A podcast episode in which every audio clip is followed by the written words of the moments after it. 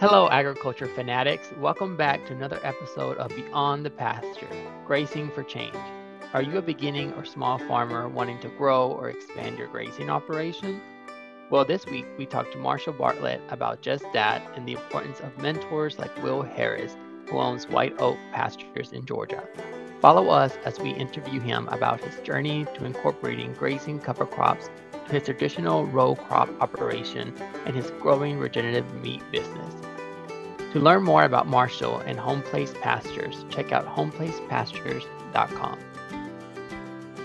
Today, I want everyone listening to sit in your favorite chair, grab a cup or a glass of your favorite beverage, because I'm inviting you to my neck of the woods, Como, Mississippi, to visit with and talk to Marshall Bartlett about his operation at Home Place Pastures.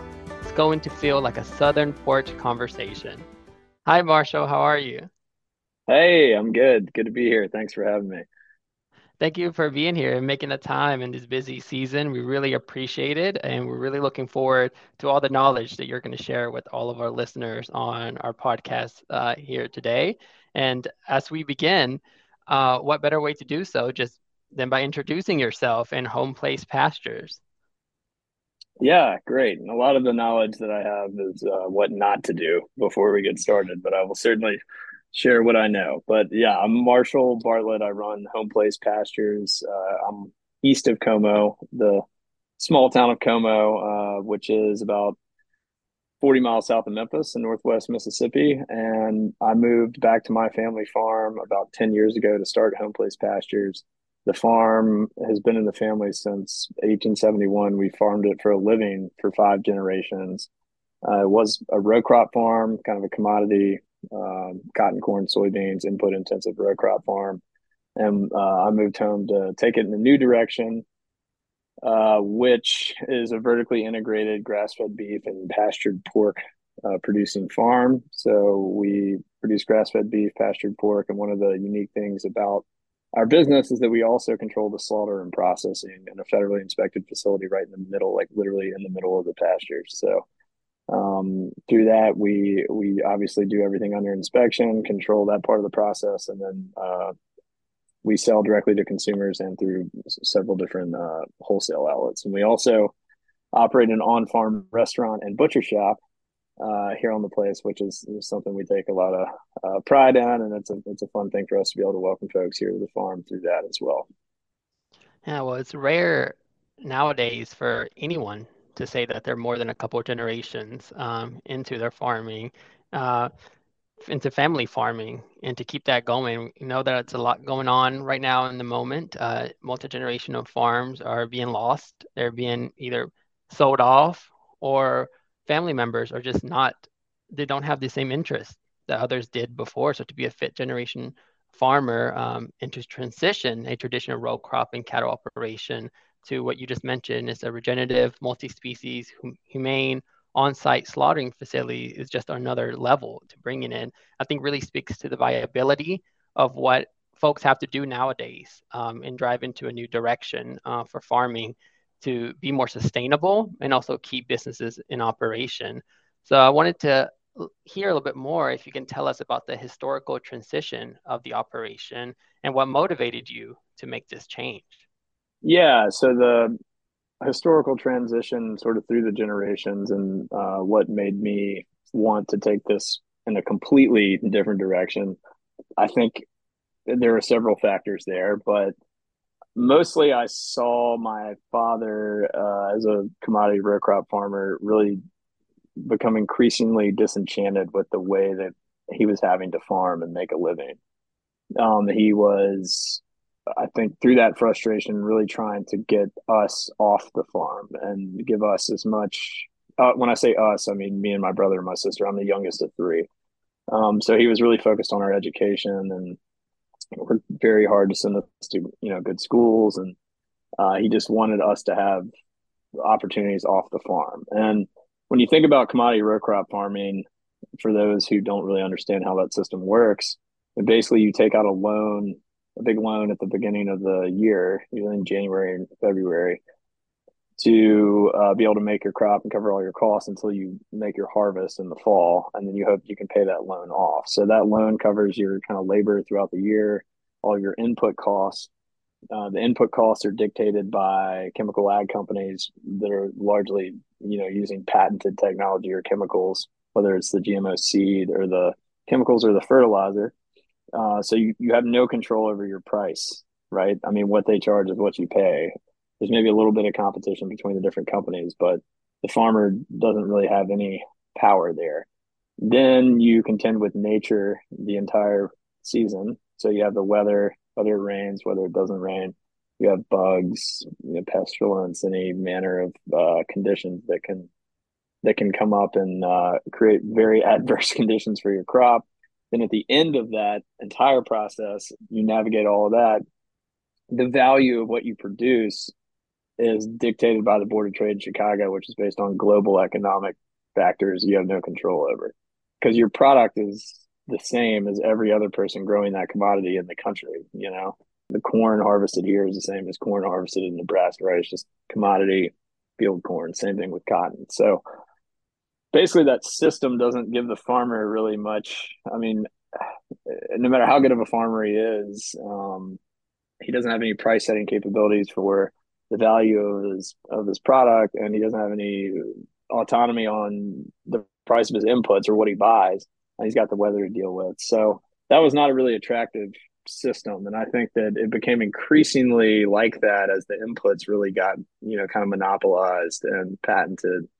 Uh, I'm sure y'all have heard about like Monsanto and the seed and the GMO seeds, fertilizer going through the roof, and and that system as you buy that seed and you're in that system, it completely hooks you into using inputs because you cannot farm that way and get the kind of yield that you have to to make a living without using a tremendous amount of fertilizer. Anyway, that was not a system that I wanted to be a part of either. I grew up on the farm. I loved it. I fell in love with the land and the lifestyle. Growing up as a boy out here was like paradise. You know, all I did was hunt and fish and walk around and uh, get in trouble and hurt myself. And uh, I had a dog and I ran trap lines and uh, was just it was just like a you know a great storybook way to grow up. And I also love working on the farm. I love messing with equipment. I love learning how to you know weld and build things and just kind of that independent problem solving mindset and work ethic that uh, my dad drilled into all of us. We really like that. You know, I think it became a part of who we are at an early age. So when my siblings went off to school and I went off to school, and we thought about, you know, this this place not being in our family as a functioning producing farm anymore that was like a very hard thing for me to accept and as much as i explored other things i went to dartmouth uh, which is a nice school in new england it's about as far off the farm i think as i could get at age 18 uh, um, I just kept kind of coming back. I, I, think I deep down I knew this was really all I wanted to do. Um, but anyway, I didn't just immediately come back to the farm. I was exploring opportunities elsewhere. And I kind of bounced around after college, uh, goofed off in Montana for a little while, and then ended up in New Orleans. I did a service term for AmeriCorps, just rebuilding houses, basically just a year or two. And then I went to work for a company that was selling meat to chefs in New Orleans. And that was really where I started to uh, think combined with a lot of internships and being really interested in the local ag space and learning about guys like Will Harris and being really influenced by Joel Salatin. I like raised a bunch of chickens out here one summer in college and sold them. So I had all these like, you know, little things that I was so interested in in that agriculture because I think I was just so desperate to find a way I could farm and not row crop farm, right?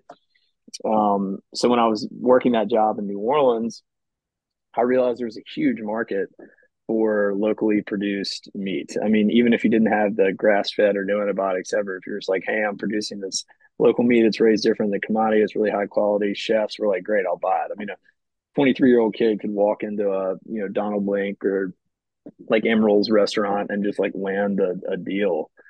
Uh, so that was really like, and I was pretty good at that. And I learned how to butcher through that company. So that was kind of when the business plan was hatched. But what I realized then is that the bottleneck, and this is totally different with vegetable production, but with local food surrounding meat, the, the real bottleneck, well, there's there's several. So one of the primary challenges I would say is uh, there's a real lack of access to a facility that can turn your livestock into sellable products, right? AKA meat plant.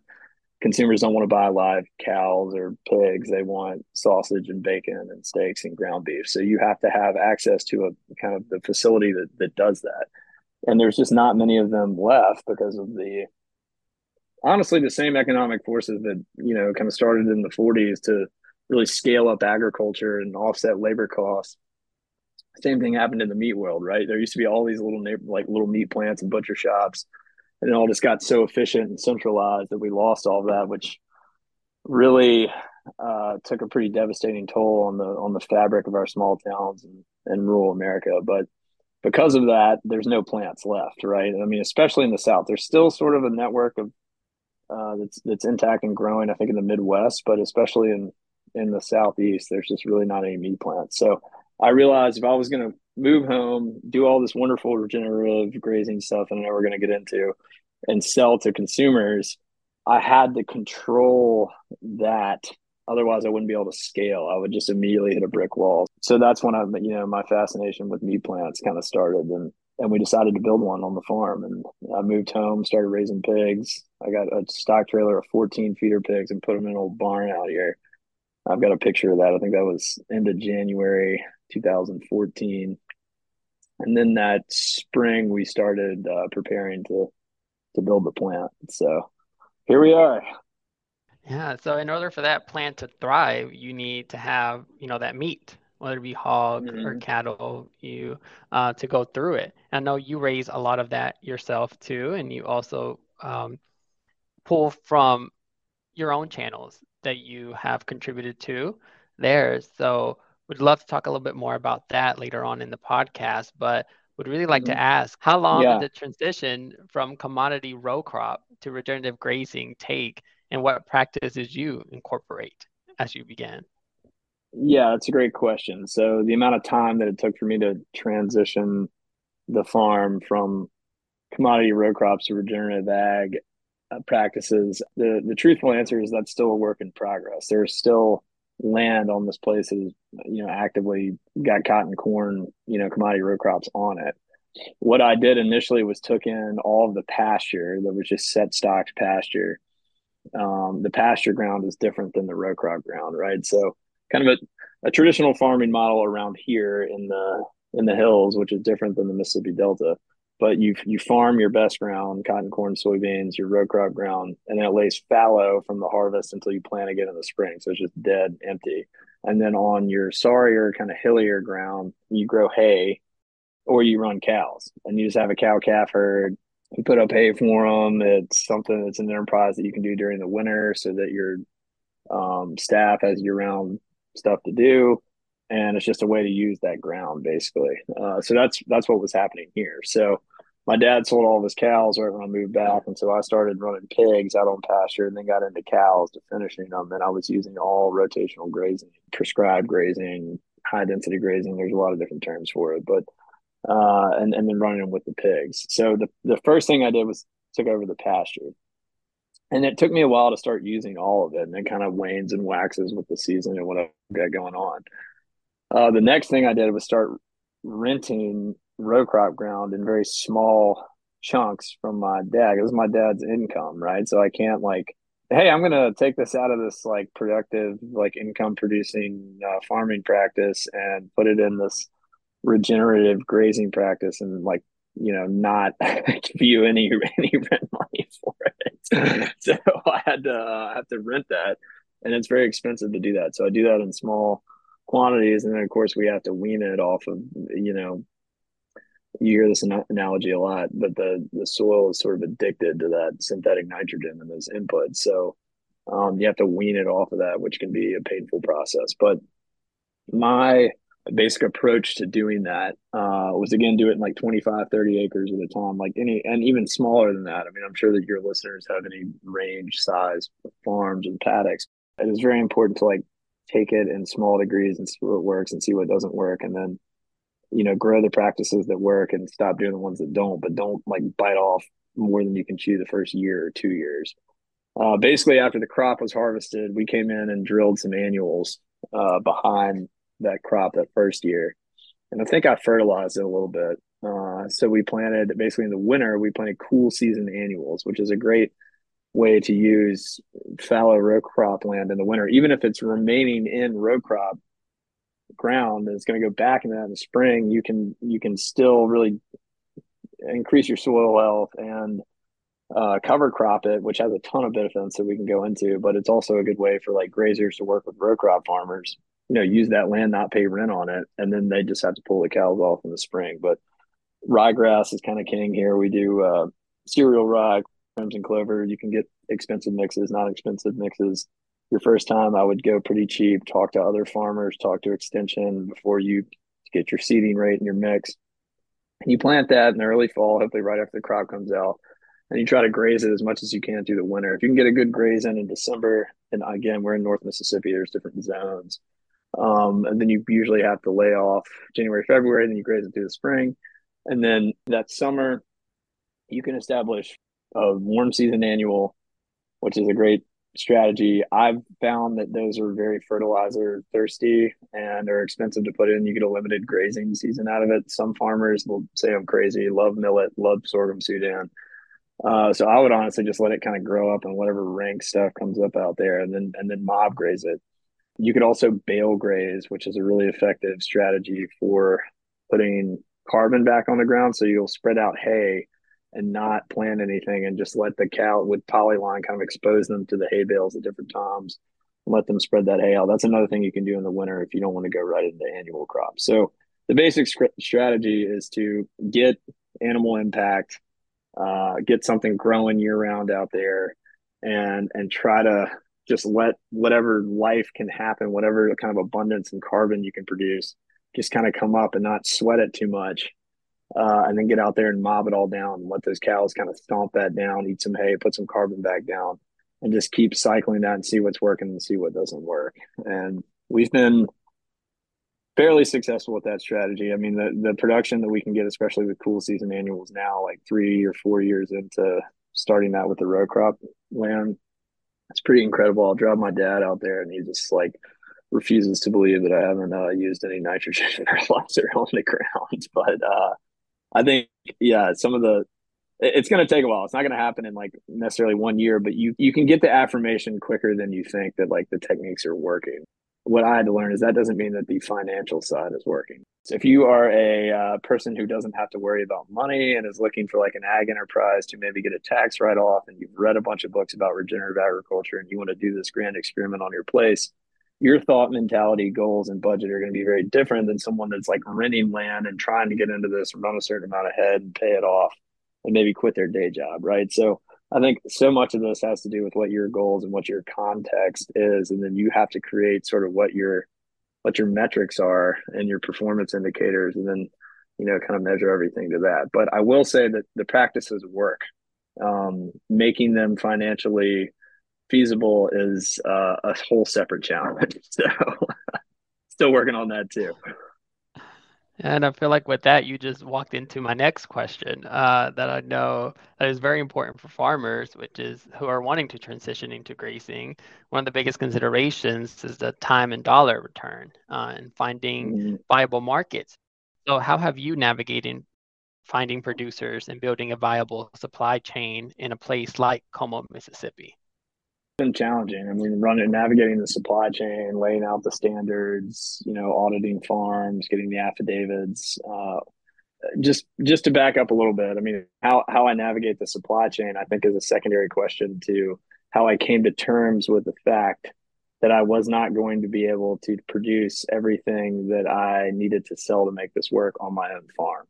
So I moved home with the premise that like all the beautiful, happily perfectly finished cows and pigs would walk into this plant every week in the exact number I needed them to 52 weeks a year and just magically every piece of them would be sold and go out the other end and somehow get distributed to the people that purchase them right? And that uh, obviously did not come to pass. So um, I think that uh, you know right when we started getting restaurant accounts and this is one of the problems with wholesale that I would learn warn your listeners about I realized that I had to have kind of a year round consistent supply. which means I had to have other people helping me put that supply chain together. So, how did I get producers to produce for me? This has now become like something I'm I'm equally passionate about as I am agriculture and, and meat processing, uh, which seems like a strange thing to be passionate about, but it is fascinating, and I really I really love running a plant. But it's it's really interesting. There are a lot of farmers that obviously understand the whole thing that I just laid out, right? Where they don't have much price setting power and they just have to in the livestock world, you just have to haul your livestock to the auction and just take whatever you get that night, you know? Because a lot of these guys, like when their cows need to go, they got to go. Like they got nowhere for them to be. They got to they wean the calves. They can put them up in a corral for like a week or two. Those damn things are going to start losing weight, going backwards on them, and they got to get them off the farm. They just don't have the infrastructure, the space. So it's sort of like an immediate need, and that means they have to haul them to an auction, um, and they often don't get the best pricing. So I think people are really hungry for an alternative to that, but it's not just as easy as me saying, "Oh, I'll bomb for this." Right? They have to, you know, no antibiotics ever, no grain, no grain products, uh, and a lot of farmers use that as an efficient way to supplement their cattle in like inclement weather or whatever they have, uh, or to creep feed calves. So and antibiotics are often in like mineral mixes to keep flies off. It's how you treat hoof rot. It's just, you know, a lot of those things. And the consumer's expectation when you're trying to market meat is a world apart from like the actual ag and producer understanding of how to be a good farmer and best practices, right? And I cannot, unfortunately, just magically pop up at a store and navigate the gray area to consumers about like you know responsible antibiotic stewardship. And you know one dose to treat a specific thing is very different than daily subtherapeutic doses that they use in massive feedlots. And none of that makes any sense to a consumer. That is looking at so it's either like yes or no. The tragedy of this whole thing is that people have two points of assessing a product at the point of purchase right? Or, or two metrics that they use i'll say at the point of purchase. It's how does the product look? Does it look tasty and attractive and like something I want to buy? And what is the price? Right. And I think that the, the label claims go into the the first category. How does it look? So you don't have a lot of like time and information and space. I mean, when you think about a grocery store and the visual stimulation and just the rows and aisles and aisles of different SKUs and products and labels that we have to read, it's just totally overwhelming. So anyway, that goes back to okay, what is your niche? What's your market? What are the things that you want to stand behind and take the time to explain to your customers? And then how do you get your supply chain and on your own farm, how do you actually do that? Right. So you can be transparent with your customer. And that's going to be different for every person, I think. Like I know some local farmers that don't uh, feed their animals grain, but they don't want to have like a label claim that says that because they don't want to be locked into that. So they just say pasture raised, which means the animals are bounced around. They're always grazing, but they do feed them corn and then they can finish them. And that works for them, you know? So I think it all depends on your niche. I think for, for me, being the strictly grass fed put us into the, A, it made me farm how I wanted to farm. And because I'm passionate about that, I was able to kind of explain that to other producers and get them on board uh, but it also put us in a niche market that was really important on the marketing side. Like I slaughter right now like 10 to 15 head a week. Tyson grain finishes, they kill like 10,000. Oh, probably not on beef. I think the beef plants can kill like six or 7,000 a day. So if you just think about the difference in scales there, it's like orders of magnitude, right? I mean, it's, it's many orders of magnitude. So we're never going to outdo them in that product. I'm not going to have like a grain finished local product that's going to be that much it's not going to have much to offer to the market you know? So i didn't want to go into to that on the marketing side as well. So i did have this advantage where what i was passionate about and how i wanted to farm did line up with you know the market niche that i wanted to play into. Um, so once i kind of figured that out and i farm my you know tr- started trying these practices myself talking to a lot of the other producers then you can start to sort of navigate how to get a a system and a program in place and a supply chain that works.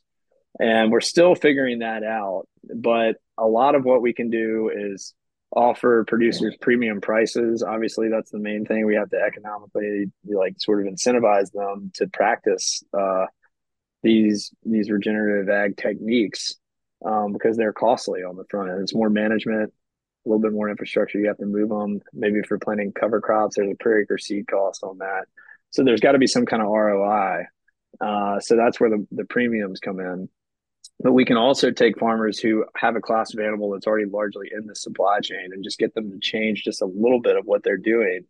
And then suddenly we really we're really onto something. And I think for a lot of us in the grass fed space, especially in the southeast, that really comes in with with open heifers and open cows, right? So you have a cow that's been farmed, it's got the right genetics for what you're looking for. It's been farmed by a producer who's really passionate about this stuff, and he's got a cow calf operation. So he's keeping heifers and breeding them back, and he has cows that he's also breeding. A heifer is an unbred young female cow. A cow is an older cow that's had a calf. Um, so when those come up open, if they're not bred, uh, the producer will often just haul them to the livestock auction and sell them, right? And then just to cash them in because a cow that's not having a calf is not paying her rent, and you know a good man, a good responsible manager will will cash in on her so she doesn't take up resources for the next season when you could have a calf from a more productive cow, right? So um, that's when we can step in and say, hey, if you're in our supply chain and you meet our criteria, I can buy that cow or I can buy that young heifer and we can condition her, put a little bit of extra weight on her, get her where we want her. And she's already kind of out there in the supply chain. So that is one technique that we found that really works for farmers and offers them a really, you know, good premium and allows a little bit more flexibility in kind of converting them over to our practices. The other technique, which is harder, I think, is to get then we're talking about beef there's a lot we could go into with hogs but um, in order to kind of onboard producers or get them interested if it's someone who isn't actively farming and they want to uh, they want to get back into it they want to find an opportunity to utilize land they can get stocker cattle and graze them to finish them so they'll buy instead of the stockers going to the uh, upper Midwest to be backgrounded and fed into that feedlot system when they're like 750 pounds. Sometimes you can talk these guys into background them a little longer down here in the Southeast, getting them up to eight, 900 pounds and bringing them to you and you can finish them off, which is what I do out here or sending them to another producer who wants to buy them and then they'll finish them up to 11, 1200 pounds and then you buy them. And those are what we call fat cattle as opposed to like a cull cow. Like a fat cow is a cow that has been fattened for harvest. In the grass fed world, they're anywhere from 24 to 30 months, sometimes over 30 months. In the feedlot industry, they usually try to harvest them at 18 months. So, and that's where you get most of your cuts, your ribeyes, and all these things, right? So, there's just different approaches for the different parts of your supply chain. So even within beef and pork, even within those individual species, those supply chains are very segmented, right? and you have to be kind of clever on how you get folks to fill each part of that from cow calf to backgrounding to finishing when you do it how many of each you need because to to purchase a, a, finished cow that's been fed out on nothing but grass um, is very expensive. We, we pay significant premiums to do that. So i have you know wholesale ground beef accounts. I'm not receiving as much of a price premium on the wholesale account. So that's where we we don't necessarily want to be buying young fat steers and grinding them because they're our most expensive cost of goods and then dumping them into our lowest grossing cheapest sales channel right? So that's where you know paying a producer five ten cents to adhere to your standards for um, for buying their cull cows really comes into play and juan as you know all around the southeast guess what we have right we have cow calf producers we don't have finishers some people background but it's not as common backgrounding is basically taking a wean calf from 350 to 600 pounds up to 750, 800 pounds. So again, we've got the cow calf producers. We've got great cow calf genetics. We have wonderful grazers and managers down here. Uh, and Allan Nations from Jackson, Mississippi. A lot of these guys are, you know, from this area. Um, but we don't have a lot of people finishing cattle and we don't have a lot of people backgrounding. That usually happens up in the Midwest. So you know, working with people on the open heifers, the cull cows, and getting a select group to do the finishing, which we also do here. I think all those things are just very complicated and takes time, but but you can manage it. I think from a producer standpoint, if you're not interested in selling meat, if you just love regenerative ag, I wouldn't lock yourself into any one of these types of uh, supply chains. You know, I think you can just as flexible as you can be with your grazing uh, and your financial goals in the context that we were talking about earlier. And I think it's my job as the, I guess we're sort of an aggregator at this point, right? To build a supply chain that gives me what I need, that I can be very transparent to my customers and produce a product that I truly believe in and I think is like vital for rural economies, for our land management, for our environment, um, and for our consumers' health and our animals' well-being. And then also hand farmers a playbook that allows them to do all of those things in a way that's like practical, manageable, and profitable for them. And that that is just an enormously complex process. Uh, the other thing about it is that no one wants to hear about that one. Everyone just wants to hear like how wonderful regenerative ag is. It works great, and we have these beautiful, happy cows just walk into this plant, and then they fly into your home in a little box, and uh, it's all great. But I feel like you know I get down into the weeds of this a lot, and I, I it's it's like the complexity that is fascinating to me, and so I talk about it a lot. But I think that it, it's it's really important to discuss this stuff and have consumers and farmers kind of understand it. Uh, so that's why I like to to talk about it so much. Yeah, and not to open another box of complexities, uh, perhaps, but you talked a lot about uh, the challenges uh, with producers in building that uh, supply chain. But I want to get into how you work on the consumer side to make this meat accessible to consumers around. I know you talked a lot about wholesale at the beginning of the podcast, but you're also shifting now uh, to more direct markets with the CSA um, and also doing a farm store as well too that you run in a business. I'm just curious about how you manage that. At the beginning of the podcast, you you know, I mentioned that I'd be telling people what not to do, mostly a lot of mistakes. And so when you're asking how I navigated, you know, consumer demand, making it more accessible, making it more affordable, and getting it out to these various markets, and how I manage that and calculate that, which again is a very complex, you know, part of all of this distribution and the sales. I think the answer to that is initially I, I did a very poor job of calculating my cost on distribution and like baking that into my pricing. Um, I was 25. I was eager to build a name for what I was doing. I was very passionate, very energetic. And so I started connecting with chefs, and that was how we built the business. Initially, we were delivering our own trucks because I had no brand, no volume, no distributor would talk to me because I didn't have any business, you know. So I felt like I had to kind of establish that myself. So we were running trucks ourselves from this little farm here in Como uh, to New Orleans and back every week to Nashville and back every week, all around Memphis, all through Mississippi, and it was so brutal. Uh, I would just would not recommend that to anyone.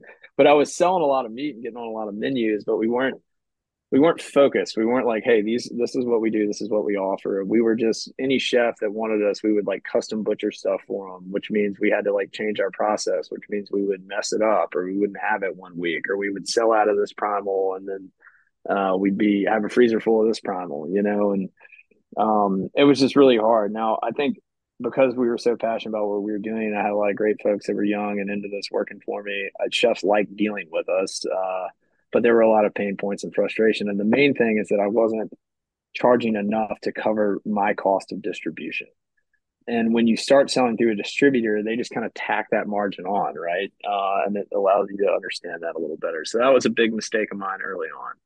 I was basing my pricing off of a whole carcass model, like okay, shoulder weighs this, belly weighs this, loin weighs this, whatever.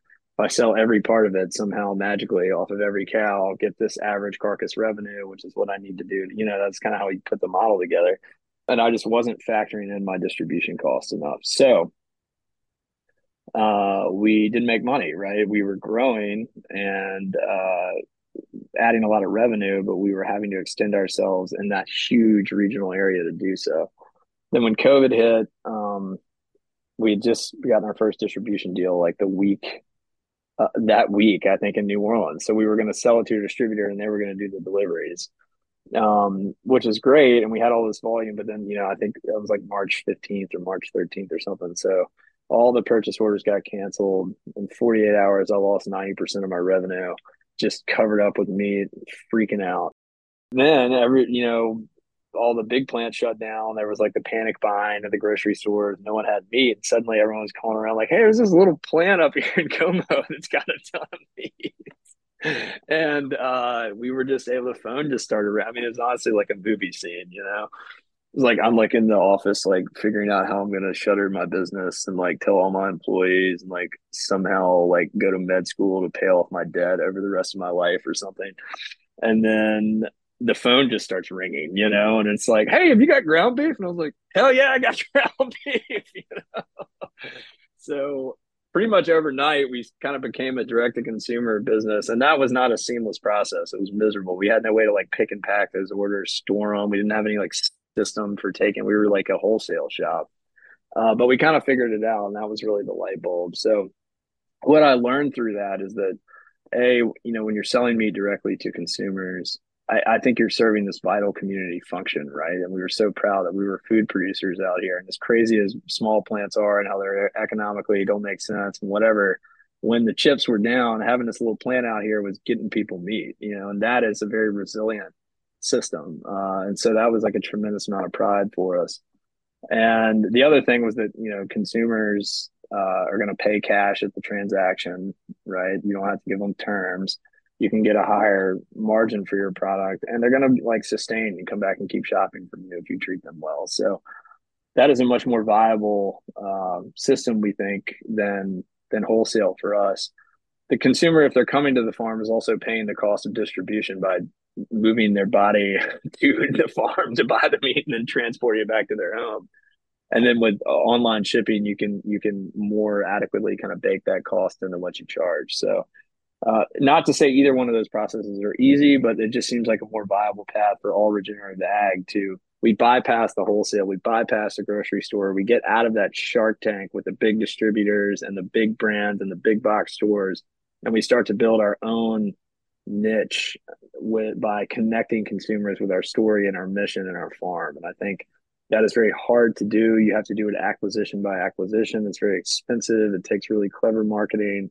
It takes a whole nother skill set that, uh, to be honest, I, I may not have, but I, I do believe that is the the way. That's what we're working on very hard now. We still wholesale a lot, um, but what we've moved into more just I think this would be interesting for you know your listeners that are interested in the space to learn but instead of trying to get on like certain menus that are shifting all the time and restaurants putting in pretty small orders like 150 to 200 dollar orders and we're driving a truck to the restaurant putting that in their walk-in and then waiting 30 days to get paid that that doesn't work. Um, so um, what we've really started to focus on on the wholesale side is a servicing distributors who put in a bigger purchase order and they buy a lot of our stuff and then they send it out in smaller quantities to the end purchaser, but they sell a lot of other stuff too. They've got a whole suite of products and stuff that they can offset the you know distribution costs with, and then focusing on institutional accounts. So this is colleges, hospitals, big businesses with uh, you know third party dining contracted out that have sourcing goals and standards that want a deeper partnership with us than like hey, your farm is cool. I want to put your pork chop on my spring menu. I need like a case a week, you know? And I'm not trying to upset chefs when I say this. I hope that that, that has been a big part of our business. It's just not something that's really going to sustain and, and move us forward because of the distribution difficulties. But if a, if a school like Ole Miss, who we just, you know, established a big deal with, it's like, hey, we're going to buy two steers and four hogs from you every other week and you're going to butcher it like this into these different uh, cases, and we'll buy all the trim as ground beef patties and all the trim off the hogs as breakfast patties, you know, year round. That is a big deal, right? That's something that really sustains our farm and our mission and moves the needle and helps us move animals nose to tail.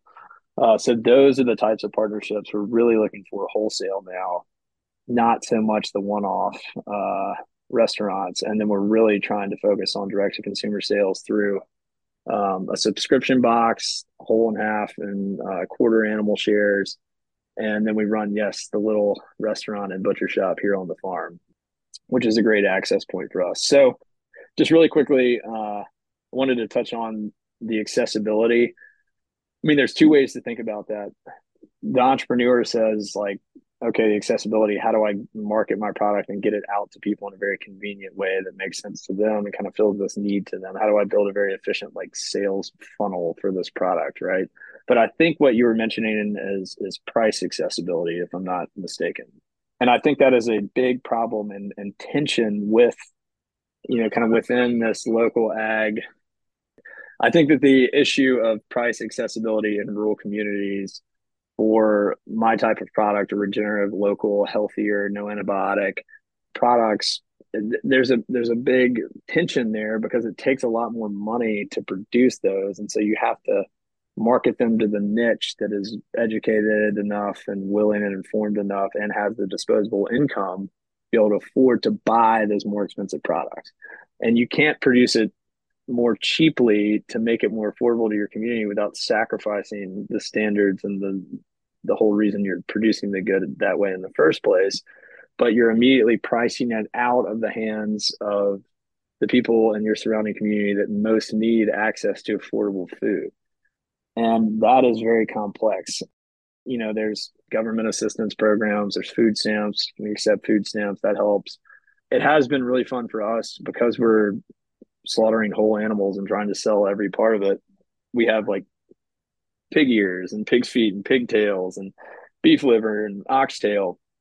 And we're not that much more expensive uh, than the industry on those cuts. And people love coming out here and picking that stuff up. So I think that's a really neat way that we're making those products that are uh, hard to find in our current, you know, kind of grocery store world, big box world more accessible to kind of keep those rural foodways alive, all those culinary traditions of cooking, utilizing every part of the animal because people used to have to do that. Where barbecue came from, for God's sake. Um, we're keeping some of those traditions alive by offering those products. And it's always the older folks, it's always the older generation that, that comes in and wants that. And so that that's really cool that we can kind of bridge that gap a little bit there. But at the end of the day, my ground beef is eight dollars a pound in the store, and Walmart's ground beef is four dollars a pound or whatever, you know, and that that's that is an ocean between those two prices for most people. So I don't I, I think about that a lot, and uh, it's something that's always on my brain. My the business side of what I do is I'm just trying to find my market that's receptive to what I'm doing, and I'm for lack of a better term, desperately trying to get him to buy it, you know. So that's kind of where I'm focused. But uh, I am really interested in that problem, and I, I think it's uh, it's kind of baked into the local food movement.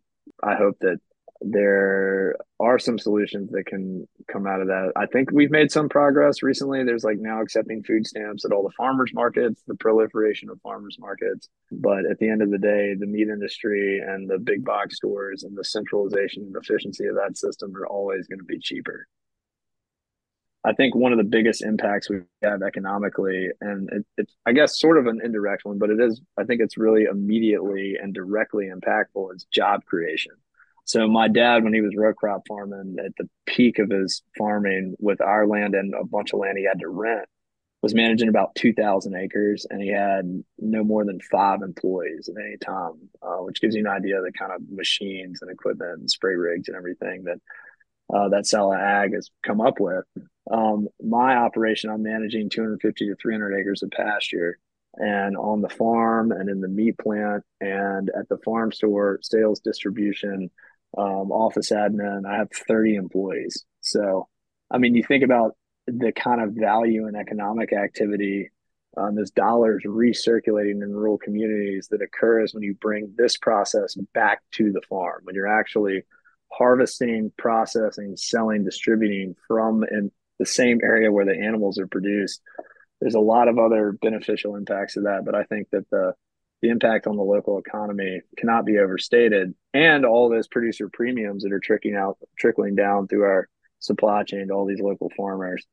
Um, that's something we're just really, really proud of. And I think that is vital for this type of agriculture to continue to grow uh, so we can start to reverse some of the problems that the massive centralized kind of commodity ag system has created in rural America. And for the people listening, how can they support you and your work and get access to some of these great products uh, that, that you source and that you sell to make it perhaps more accessible um, economically to the folks in our region? Yes, I'm so glad you asked that one. Uh, so, how to get my product, how to support us. So, we have a website that we put a lot of work into uh, homeplacepastures.com. So I hope that it is very clearly and intuitively laid out there. You can build a subscription box. We usually have some special going on to give you free stuff or a discount. Uh, you get to what we really like about the box is we we set it up to sell certain products that kind of reflect a nose to tail utilization of the carcass while also giving the customer flexibility to choose the cuts. So you get to choose what goes in the box, um, but you can only choose each option like one time if you're in the you know cheapest box, and as you go up, you can choose the same item more than one time. But anyway, it's very customizable. You get to choose the frequency that you get it. You don't have to lock into every month. You can do it every 60, 90 days.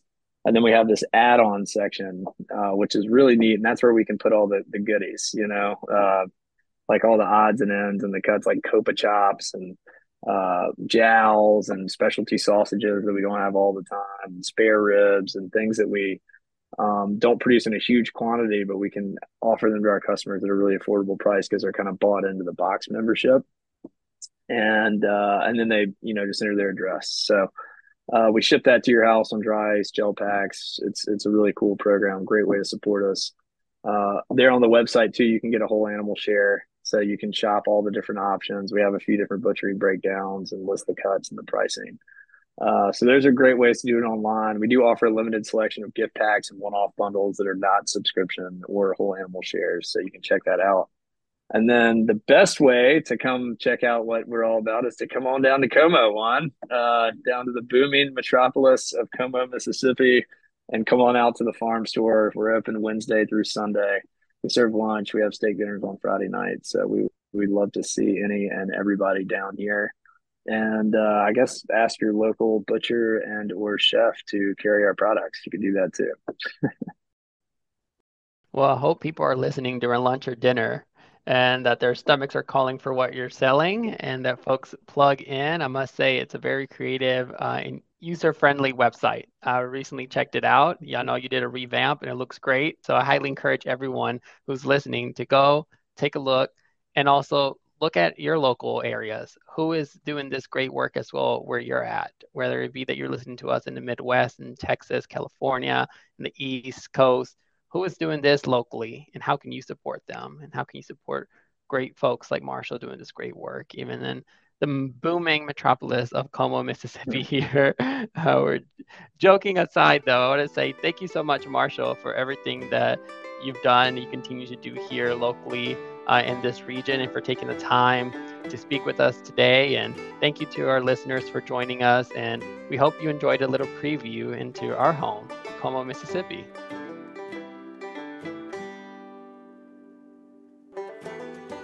This podcast is made possible by the Cedar Tree Foundation, supporting the expansion of regenerative grazing practices as a strategy to improve soil health and address the threat of climate change. Inspired by what you heard? Check out our show notes for more details on the people and organizations featured on this episode and visit our website at wallace-center.org to learn more about our team and contribute to unique and important conversations in the agricultural space.